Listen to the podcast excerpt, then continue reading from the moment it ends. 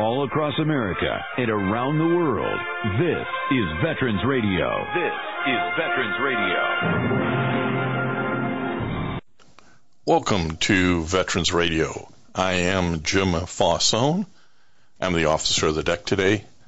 We've got some great programs for you. I think you'll find very interesting. We always want to remind you you can find more about Veterans Radio at its Facebook site or by going to veteransradio.net where we're on the web 24/7. You can find a lot of our podcasts there as well. We post new ones every Tuesday, so you can get a new story, a new interview, something you didn't know before by going to veteransradio.net. And before we get started, we want to thank our sponsors.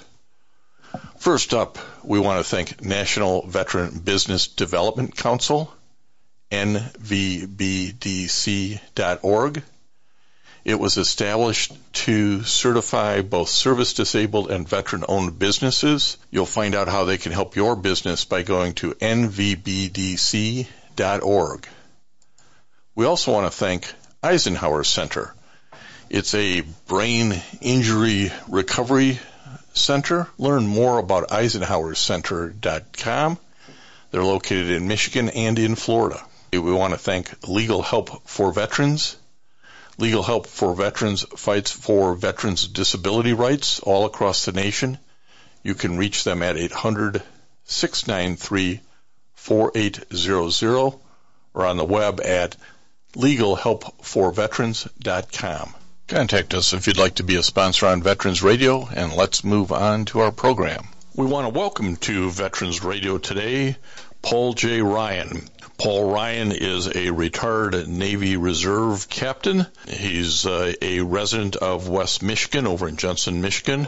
Started life in Brooklyn, New York graduated with honors from the University of Notre Dame, commissioned as an ensign, and made his all, his way all the way up uh, captain. So, uh, Paul, welcome to Veterans Radio. Hi, Jim. Good to be with you. Well, you served about 25 plus years in the Navy and Navy Reserve uh, with all kinds of different assignments uh, in peacetime, and and uh, you were a surface warfare officer. Um, how did a nice boy from Brooklyn, New York, end up in the Navy? Well, uh, uh, interesting question there. I actually attended a military high school in Manhattan. Pretty unusual school uh, at that time in that uh, it was a day school, not a boarding school like a lot of military schools are. It was also parochial. It was Catholic. And uh, the military program at that time was mandatory through the uh, Junior Army ROTC program.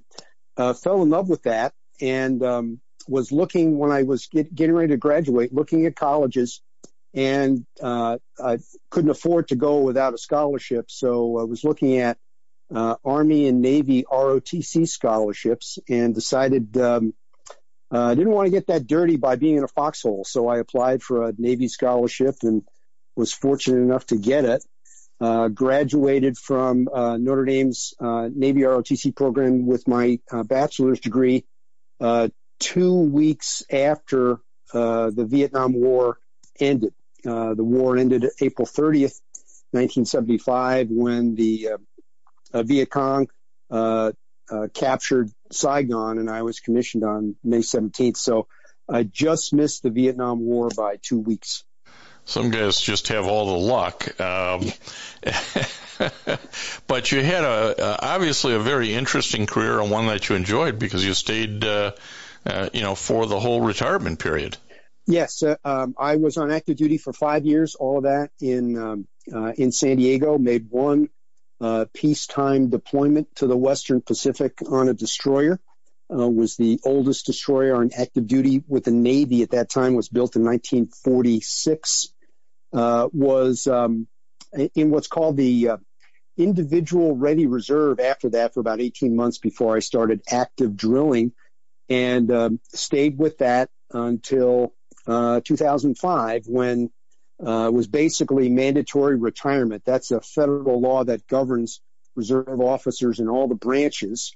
Uh, you'd have to be uh, at least selected for the next promotion up, which for me would be rear admiral or one star admiral. And if you aren't selected for that, uh, then you have to retire at 30 years of commissioned service, uh, which is what I did in 2005. You had a uh, very interesting civilian career in banking as well. Um, you uh, have were involved with Fifth Third Bank in Grand Rapids, which uh, if you're old enough like me, you as the the predecessor was uh, Old Kent Bank, which had a great reputation. So you had a very fulfilling uh, civil uh, career as well. Yeah, I, I was 37 years in in banking when you stitch together uh, my time with Fifth Third and uh, time with Old Kent, and most of that, oh, just about all of it, was in the uh, trusts and estates and investment planning area. Um, a very interesting career. Met a lot of interesting people, employees, um, uh, uh, vendors, as well as clients, and uh, really a lot of interesting situations and some um, interesting business travel as well. So you stayed involved uh, in your civilian career with military matters as well and veteran matters. You participated in uh, the Michigan Committee for Employer Support of the Guard and Reserve, or ESGR. You were active with the Military Officers Association of America, the United Veterans Council of Kent County, and the West Michigan Veterans Coalition.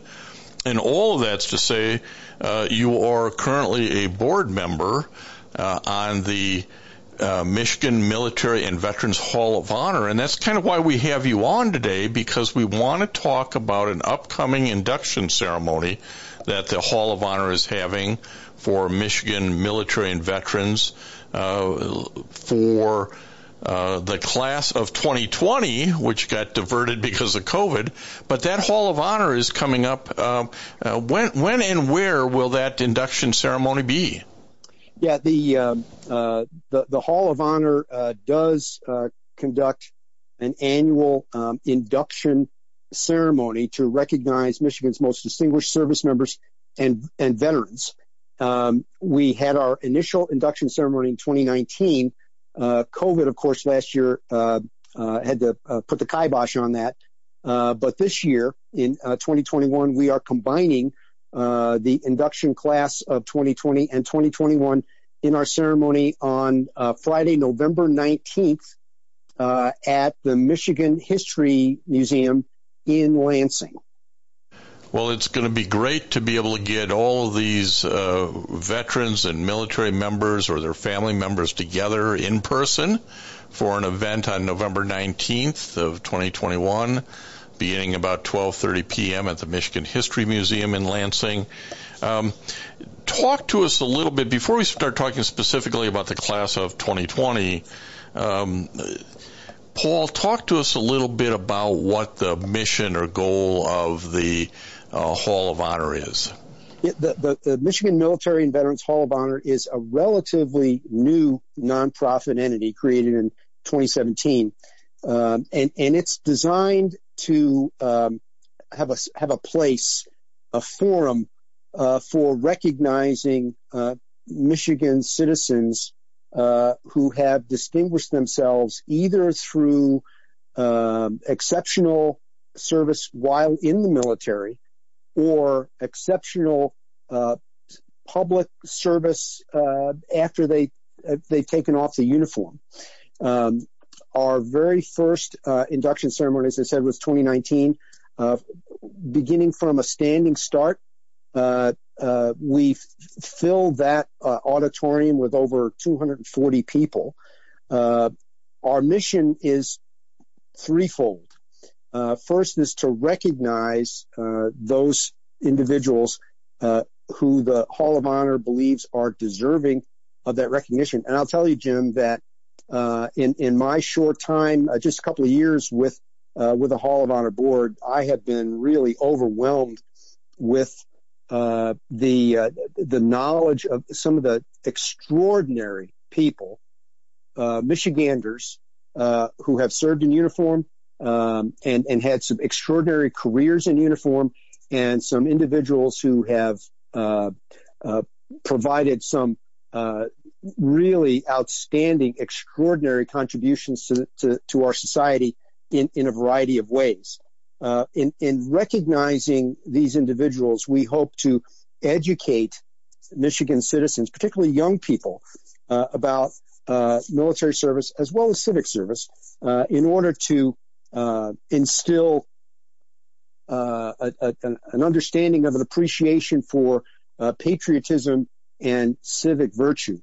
Um, as I said earlier, we're, we're a new organization, so those two goals we think we are pretty good at executing at present. Uh, at some point in the future, as our organization matures, uh, we hope to promote through scholarships, uh, possibly uh, uh, nonprofit grants and other means, uh, the, to promote the research and teaching of Michigan's military he- heritage, and more importantly, the importance of military service to citizenship and our responsibilities as citizens throughout the state and throughout the country. I'm particularly concerned about that last piece since uh, we know that uh, those currently serving in uniform, uh, the active component, the reserve component, and the National Guard amounts to less than 1% of the total population. And if you look at uh, anyone with military service going all the way back to World War II, uh, that figure represents only about 7% of the population. So, you know, 90 plus percent of the people in the population of the United States don't have direct military experience. And, and so an organization like the Hall of Honor is, I think, pretty important to educate people about what that looks like. Well, and what's really interesting, and we're going to turn to the class of 2020 inductees here momentarily, but what's really interesting when you look at the inductees and you hear their individual stories, that's where history is really written, and that's where history can be taught to the general population, to our kids, to realize what some of these folks have done and sacrificed, both in service and then kind of what's unique about the Michigan Military and Veterans Hall of Honor is it also recognizes those folks who, after getting out of service, continue to, if you will, serve the country in their in their private sector jobs in a big way, and we'll talk about uh, about some of those. Uh, and we're talking to Paul Ryan, uh, retired Captain Navy Reserve, who's on the board of the Hall of Honor.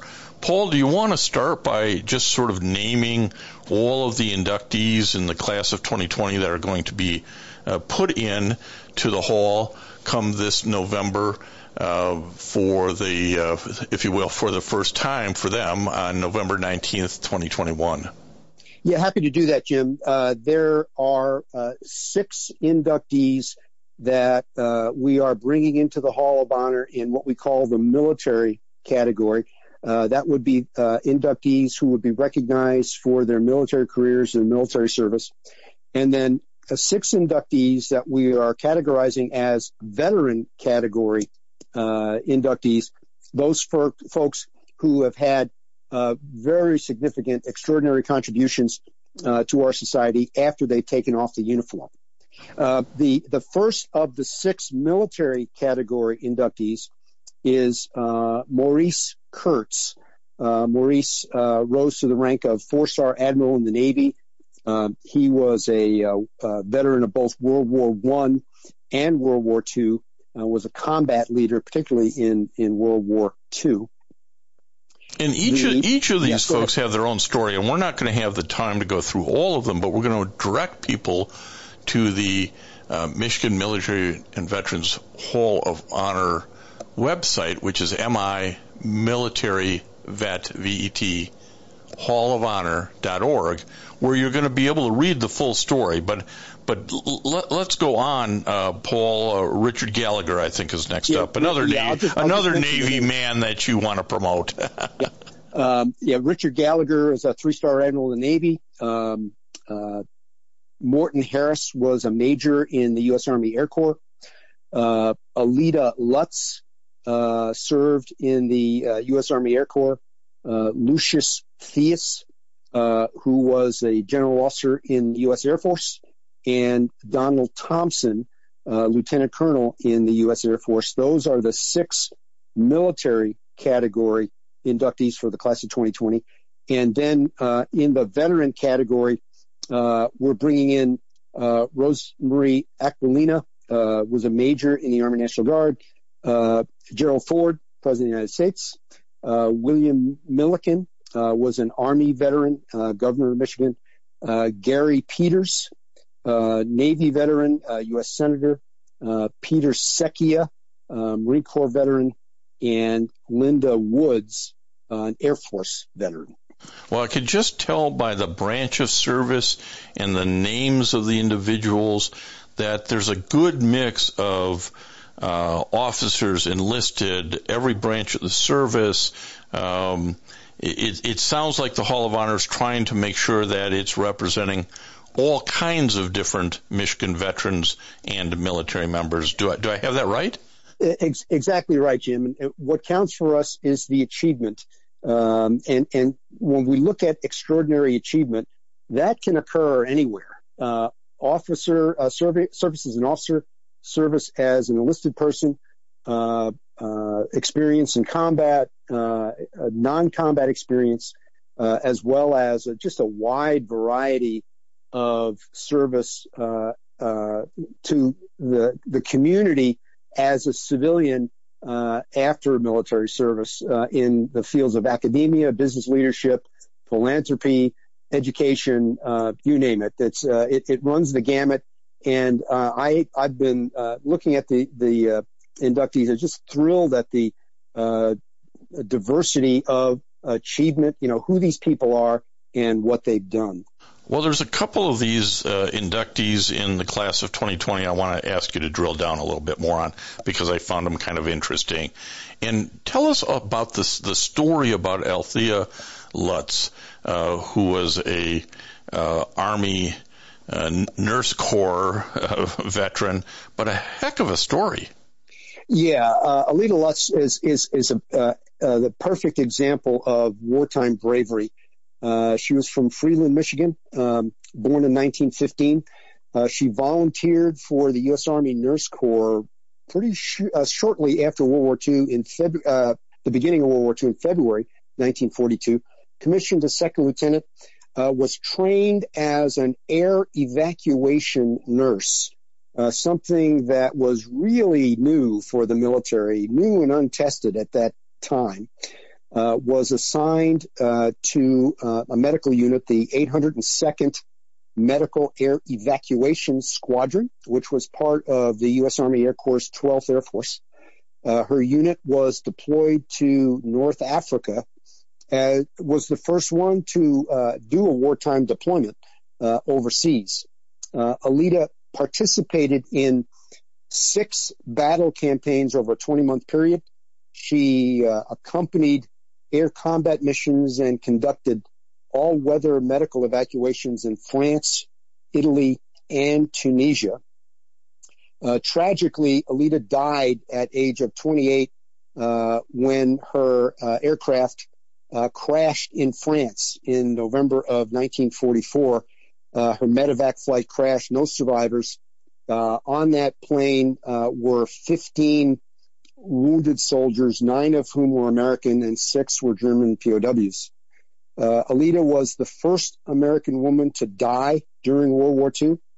She was the most experienced flight nurse in the U.S. military service with 196 separate sorties separate flights, uh, 814 flight nurse combat hours, and the most patients transferred 3,500 patients, Jim, with none lost under her care.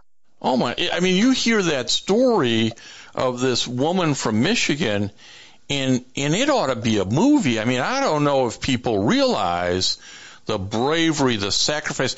And, and at that time, air evacuation was uh, unheard of. This was a whole new area of medicine of how do you do this? And this woman uh, became the most successful, most experienced flight nurse. But in the end, it's a risky business, and she dies in a plane crash. Great, great person to have inducted into the Hall of Honor, Paul. Yeah, I mean the the the, the risk of simply going up, Jim, in in a flight uh, at that very early stage in in this type of military activity. Uh, a, a, big risk, and uh, tragically, um, she she paid the price for that when her when her plane crashed. Uh, but but you're right, just an outstanding story, and um, I, am very grateful to my fellow uh, Hall of Honor board members for uh, uncovering this story, promulgating it, and making a decision to induct her. Well, it just shows the quality of people going into the Hall of Honor, and I want you to drill down a little bit more on another uh, such person. Uh, he, uh, Major General Lucius Theus, is um, you know, it, when he when you hear these guys' titles, you think, well, you know, they don't get born a general, they don't get born a flight nurse. They go through a lot to get to where they're at. Tell us a little bit about his story. Yeah, uh, Lucius Theus, uh, great story here too, Jim. Um, he was uh, born in 1922 in Tennessee, actually, uh, but lived most of his life in Michigan. Um, he got a bachelor's degree from the University of Maryland and a master's degree from George Washington University. He enlisted in the U.S. Army Air Corps just like Aleda did uh, in 1942 as a private, uh, you know, buck private, and went all the way up eventually to uh, two-star general. Right after uh, the war, uh, he was admitted to officer candidate school in the in the Army, graduated um, second in his officer class and was commissioned as a second lieutenant. Uh, Lucius Theus had a 37 year career uh, in uh, what became the United States Air Force in 1948. Uh, many, many different um, assignments, both stateside and overseas. one of which was the director of the Air Force Accounting and Finance Center in Denver.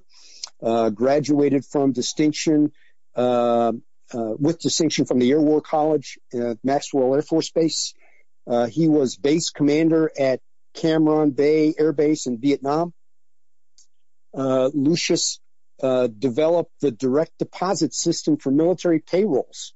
Um, when, when, I was on active duty, 1975, 1980, I would get this paper check and had to go to the bank and deposit it. Well, uh, General Theus changed that uh, for the entire military. Uh, he also uh, led a Department of Defense task force in studying uh, race relations within the military. And under his leadership, uh, a, a, lot of significant education programs and policies were developed to counter uh, issues in race relations and improve them within the military. General Theus retired from the Air Force in 1979 um, uh, many high decorations for someone who was uh, not really in, uh, combat. He played a support role in the Tuskegee Airmen and basically played support roles throughout his career. He was the first African American uh, combat support off- officer to be promoted uh, to the rank of general, one star general in, uh, in in any branch of the military. General Theus died in 2007 at the age of 85 and is buried in uh, Arlington National Cemetery. Again, one of these stories of a man who just, you know, born in humble beginnings um, in Tennessee, who goes on through education and hard work, just has an amazing career uh, a bright, bright guy because uh, you can tell that from all of the assignments that he had and how, what he accomplished. But just a wonderful, quality human being to be inducted into the into the Hall of Honor. So again, I commend the board for its activity there. Um, let's go on to somebody who didn't obtain the rank of general, um, somebody who was a Marine sergeant uh, yes. during his time, uh, Peter Secchia. Peter Secchia is uh, is a 2020 inductee in the veteran category. Uh, he's a uh, well-known business leader and philanthropist uh, here in the western part of the state. from Grand Rapids originally, um, um, uh, lived in Grand Rapids for many years. Actually born in New Jersey in 1937. uh, served as a sergeant in the Marine Corps in the late 50s. Uh, he did obtain uh, his bachelor's degree in economics from Michigan State in 1963. Was very active in uh, Michigan's Republican politics. He was a Republican National Committeeman uh, in 1980, 84, and 88. Uh, he was vice chair of the RNC's Midwest region for a number of years. he was an advisor uh, to the 1988 uh, uh, election campaign committee for George H.W. Bush, uh, was um, appointed as the United States ambassador to Italy and the Principality of uh, San Marino Uh, uh, by President Bush and served in that role from 1989 to 1993. Uh, Peter was chief executive officer for uh, Universal Forest Products, a very prominent company uh, in Michigan, uh, served in many nonprofit voluntary capacities as well on the board of John Cabot University in Rome. Governor Engler appointed him as chair of Secchia Commission 1, which focused on improving government services. Uh, Governor Engler also appointed uh, Peter to Secchia Commission 2, which focused on uh, public sector pensions. But he was also known for just outstanding philanthropy. Peter donated a million dollars in 2010 to MSU for construction of the women's softball field named Secchia Stadium, a building on the uh, Michigan State College of Human Medicine campus in Grand Rapids was named after him. And many, many uh, public uh, awards, really too numerous to mention, Jim. I actually met Peter a couple of times. One time was at a uh, economic club of Grand Rapids lunch that was uh, arranged to commemorate 9/11 uh, a few years back, and uh, I attended that and brought a couple of military folks with me. Uh, one of whom was a, a Marine officer, and around the table are all these various high-powered people, and Peter's sitting there he did not take any interest in any of those people, but he talked that Marine's ear off. Uh, once, once a Marine, always a Marine, and uh, Mr. Secchia really showed that. Well, I think it's uh, important that we recognize folks not only for their military service, but the way in which they continue their public service uh, afterwards, and it certainly sounds like Peter Secchia did that in in uh, bushel basketfuls. Um, but this uh, board uh, has, you know, uh, in the 2020 class, you've got uh, um, President Ford, you've got Governor Milliken, you have Senator Peters, really men who cross all political lines, Democrats, Independents, Republicans, and it really isn't about their um, uh, you know, what initial they put after their name is it, uh, Paul? It's about the service. Uh, exactly right, Jim. Uh, what we're looking for uh, as a board for uh, these inductees and potential inductees for the future is uh achievement, um, uh thought leadership, um, initiative, uh overcoming barriers uh, uh, breaking through, being the first of something. And uh, I think in 2021 we have a candidate or two that uh, fits certainly those descriptions. Well, let's remind our veteran radio listeners that we're talking to Paul J. Ryan, uh, Navy Captain Re- Reserve retired, uh, board member of the Michigan Military and Veterans Hall of Honor, and that the induction ceremony is coming up November 19th uh, at the Michigan History Museum in Lansing. And uh, folks can go to the website to find out more information. And can they attend the ceremony? Right, uh, open to the public, uh, free and open to the public. So uh, uh, come on and join us if you find yourself in Lansing on November 19th. So the induction ceremony should be very interesting on November 19th. And next month, we'll tell you about the 2021 inductees to the Michigan Military and Veterans Hall of Honor. Uh, let's hear some more from a couple of sponsors before we go on to the next half of our program. The Medal of Honor is the highest award for valor in combat given a member of the Armed Forces of the United States. There have been over 3,400 recipients of the nation's highest award. This is one of them. Private Dale Hansen killed 12 Japanese soldiers in a one-man attack on their positions. Details after this. If you have a VA claim denied by the Board of Veterans Appeals, contact Legal Help for Veterans at 1-800-693-4800. They're experts in handling cases before the U.S. Court of Appeals for Veterans Claims. Their number again, 1-800-693-4800. Hansen unhesitatingly took the initiative during a critical stage of the action and armed with a rocket launcher, crawled to an exposed position where he attacked and destroyed a strategically located hostile pillbox. With his weapon subsequently destroyed by enemy fire, he seized a rifle and continued his one-man assault. Reaching the crest of a ridge, he opened fire on six Japanese and killed four before his rifle jammed. Attacked by the two remaining Japanese, he beat them off with the butt of his rifle and then climbed back to cover. Returning with another weapon and supply of grenades, he fearlessly advanced and destroyed a strong mortar position and annihilated eight more of the enemy. The Medal of Honor series is a production of Veterans Radio. Military veterans touch everyone's life. I'm guessing right now you're thinking of a veteran, a close friend, relative. Maybe it's you. Even the toughest of us sometimes need help, but don't know where to turn for support. You don't need special training to help a veteran in your life. We can all help someone going through a difficult time. Learn how you can be there for veterans. Visit veteranscrisisline.net. Veteranscrisisline.net. A message from the U.S. Department of Veterans Affairs.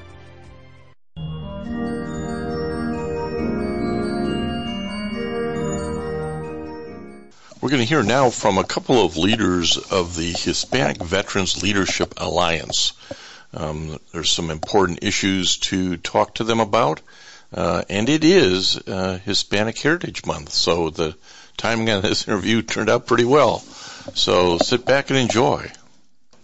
We want to welcome to Veterans Radio today two special guests, uh, Brigadier General Carlos Charlie Martinez and Brigadier General Joseph Medina, both retired.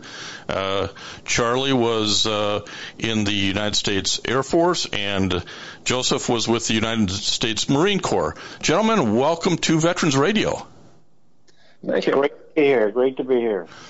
Well, we have both of these gentlemen on because they are um, uh, on the board of the Hispanic Veterans Leadership Alliance, and we're going to talk about that in a minute. But let me give you a little background on each of these uh, gentlemen. Uh, Brigadier General Joseph Medina, United States Marine Corps.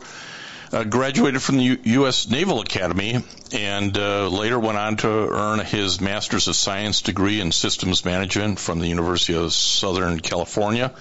Had a number of uh, assignments and uh, teaching positions even you know with these generals you always get these smart cookies uh, include and one of his uh, you know assignments of note was the ground up development of a new organization the expeditionary strike group 3 and he led the strike group during a combat operation or deployment in operation iraqi freedom.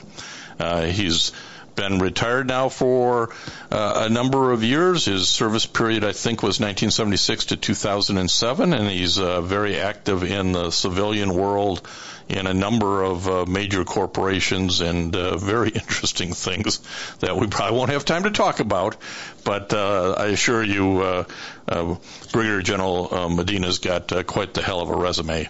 And Brigadier General Carlos or Charlie Martinez is no slouch either. He was born in Havana, Cuba, grew up in Miami, Florida, graduated from the University of Miami uh, with his BS in systems ana- analysis, uh, entered the Air Force to become a pilot, got assigned uh, off to various uh, flight training duties and other things. Uh, along the way, picked up an MS in operations research from the George Washington University and has a number of tours as a management engineer and as a missile test engineer. Ultimately, uh, moved over to the Air Force Reserve. Had a variety of uh, operations research uh, and acquisitions positions through that his career as a reservist. Uh, he rose to the rank of brigadier general. Uh, went back on some active duty time after 9/11, and uh, his uh, period of service is 1972 to 2006. Gentlemen, both of you, I could I could spend uh, 20 minutes on, but I'm not going to be able to do that today because we're trying to cover some other issues. But uh, um, I'm always curious. I guess I got to ask this question first, and I'll, I'll go to uh, Charlie if I can go to you first. Sure. Um, it's always curious, and I think it's good to pass along to people. Why did a nice boy like you from Miami uh, go into the military? Well, it's a real. Um, ever since I was a child, I was always fascinated with the military, and particularly with airplanes. Um, and I had no intention of going into the military uh, until um, well, it was 1971. I was graduating. I got one of those low draft numbers, which meant that the Army was going to join me. So I thought, well, I'm not going to let the Army join me, so I'm going to join the Air Force instead. And uh, and pursue that uh, childhood ambition of becoming a pilot. So that's what I did.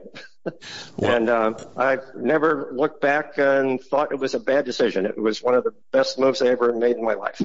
Well, and we should say you uh, uh, met that boyhood uh, uh dream of becoming a pilot, and they are a licensed and active instructor pilot as well. That too, yes. Uh, Joseph, let me turn to you. Uh, you know, how did a nice boy like you end up at the Naval Academy? well, my I come from a career military family. My father enlisted in the U.S. Army uh, when he was 15 and a half, uh, and that's at the end of World War II. Um, he he told me later because he tried to come in the Marine Corps first, and they said uh, he w- he didn't weigh enough, so he joined the Army. He did uh, 20 years, 21 years in before he retired, um, based out of Fort Hood. Um, and, and interesting, I have a son that's uh, also a Naval Academy graduate, and he's flying the V-22 in Okinawa. So between the three of us, we already have uh, over 60 years of military service. Uh, so that that's how I got started. Well, those are uh, a, a, lot of times we see that this gets passed on. It's a it's a family affair. Everybody recognizes the need to serve in some capacity. You don't have to make a career out of it. But uh, that's that's great. Uh, that's an, 60 years of service is incredible. Um, so both of you gentlemen retired uh, from the military, and uh, uh, some number of years later uh, got involved in the Hispanic Veterans Leadership Alliance.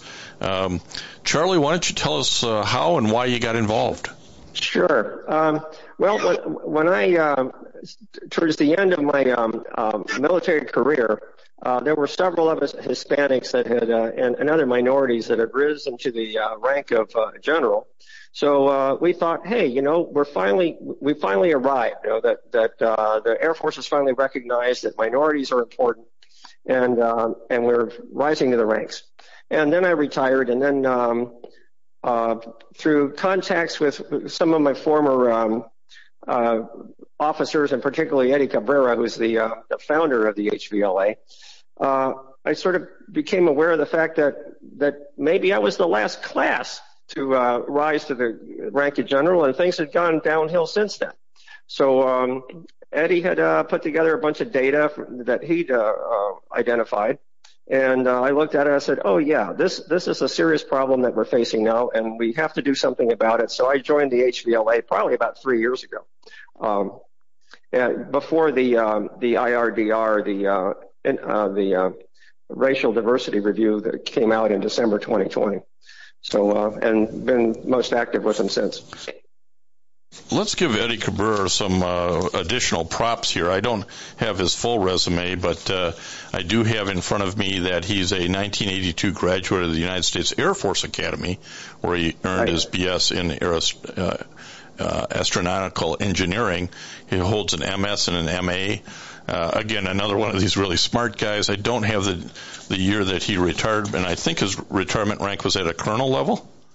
That's correct. He was a colonel. So, uh, you know, kudos to him for uh, seeing a need for the Hispanic Veterans Leadership Alliance and reaching out to uh, gentlemen like you guys. Joseph, how, uh, how did a nice uh, retired brigadier general busy in the private sector find himself pulled into the Hispanic well, Veterans Leadership Alliance? yeah, when I was on active duty, I was involved in um, recruiting Hispanic um, youth, uh, both officer and enlisted, into the Marine Corps. Um, and, and, after I retired, um, there were we had made some progress with the number of Hispanics that had been been recruited. Um, and then after a few years, I, I looked back and saw all the, the, colonels and generals seemed to be Hispanic colonels and generals in the in the Marine Corps uh, were leaving the service. So I I said, hey, that, that's something uh, we, we need to pay more attention to. And um, I, I joined HVLA about a year ago, but became a board member only about uh, four months ago. Um, a friend of mine was, is also uh, on the board, uh, Rico Aponte, and he had shared with me some of the work they were doing. Um, so I was, I was uh, when he offered me to join, I was, I had my hand in the air and said, "Yeah, it's something I'd, I'd like to do. See if we can improve the leadership." Um, you know, there, in the Marine Corps, there's certainly a lot of enlisted Hispanics, but we, we don't have the numbers in the officer corps that we need to, especially the senior officers. Well, see, they didn't teach you guys anything in Marines. You never volunteer. Come on. the Army guys would have known that. Um, but uh, no, I'm kidding. Uh, your, the, the HVLA's mission, which is set out as, um, and, and, I should say that uh, Hispanic Veterans Leadership Alliance is a nonprofit 501c3 organization, and its mission is to advance the inclusion of Latinos across all leadership levels in the United States Armed Forces, military and civilian positions. So it's a, you know, it's a uh, solid mission that I don't think anybody can really. Um, disagree with, and its board is a bunch of uh, really impressive guys like yourself.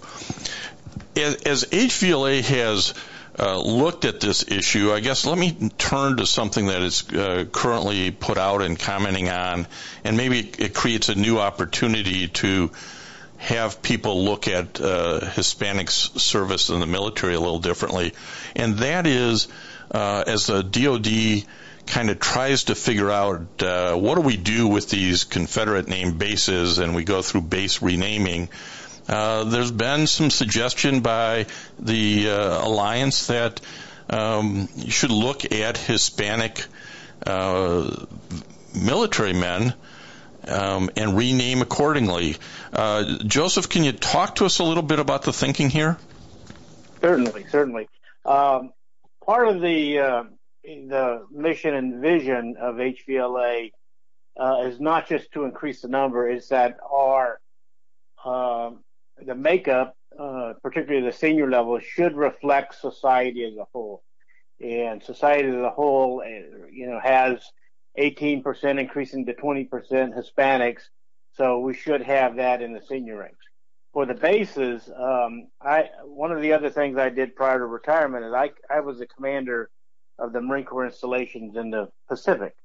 So the Marine Corps does not have, uh, did not have a, a, bunch of bases named after Confederate officers or Confederate uh, folks, and and so uh, you know the Army does, and and in particular. Um, so we felt that uh, you know these should be representative of our of our society.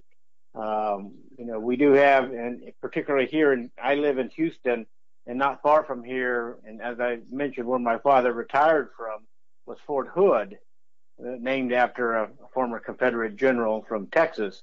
Uh, and we have, uh, um, you know, several uh, very um, stellar Hispanic soldiers, uh, two in particular that were both from Texas. Uh, and that was one was Master Sergeant uh, Roy Benavidez, and the other one was General Cavazos. Um, and and they, uh, you know, were originally both from um, from Texas, and they're both buried at the cemetery, uh, the the National Cemetery, uh, Veteran Cemetery at Fort Sam Houston. Um, so, you know, we felt that it was fitting, uh, particularly with some of the issues that Fort Hood had last year, and they both uh, had experience at Fort Bragg as well.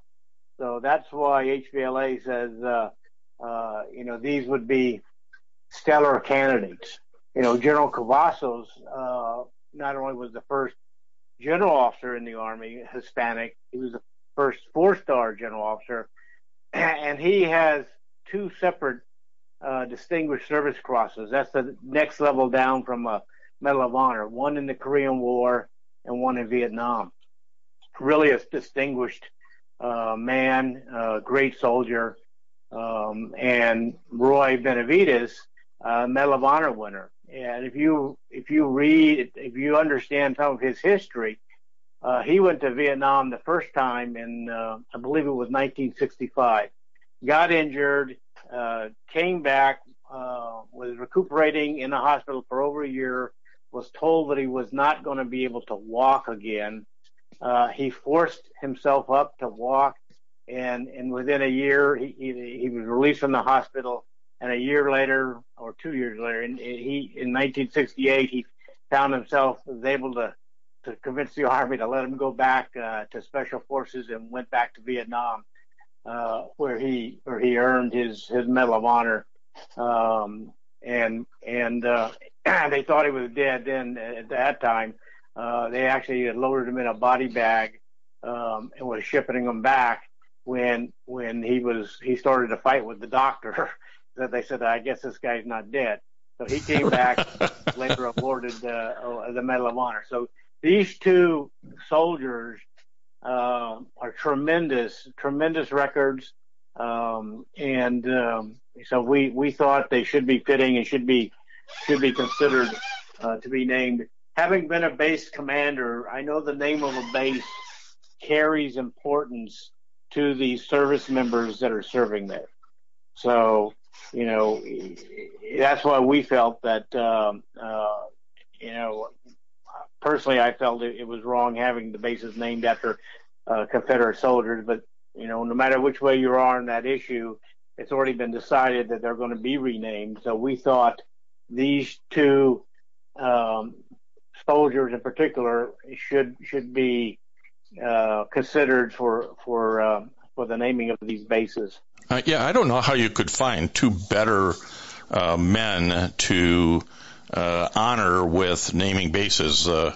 Uh, uh, Roy Benavidez is a Medal of Honor uh, recipient. That right there tells you that his story is above most, and, both in valor and heroism.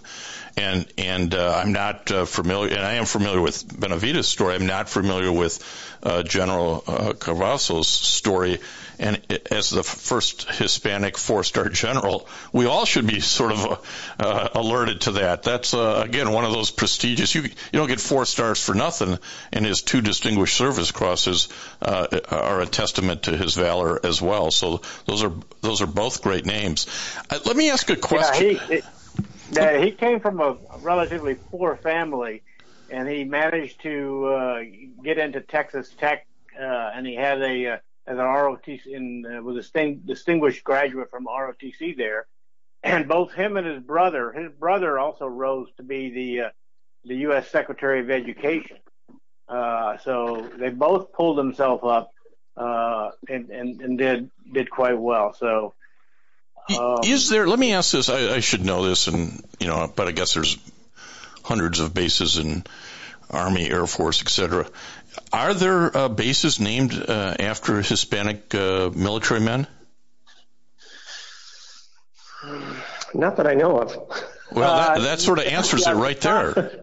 Yeah, there, there's not major bases. There is a, I know there's a training camp in Korea. Um, I think it's called the Rodriguez Rodriguez camp. Um, so yeah, there's no, no no major bases that I am aware of um, that are that are named for Hispanics. Well, that leans heavily uh, in favor here of what HVLA is uh, promoting. But there's one more name uh, for Naval Station Rota in Spain that it's promoting. Uh, tell us a little bit about uh, that, if you will, uh, General Medina. Yeah, that would be Admiral Horacio Rivero. Um, he is actually from Puerto Rico, um, and he went to the U.S. Naval Academy from Puerto Rico, um, and graduated uh, prior to World War uh, II. So he served in World War II. Um, in fact, uh, he received a Bronze Star with a Combat V while in World War II. um, on on one of the ships, and that was during the Guadalcanal campaign.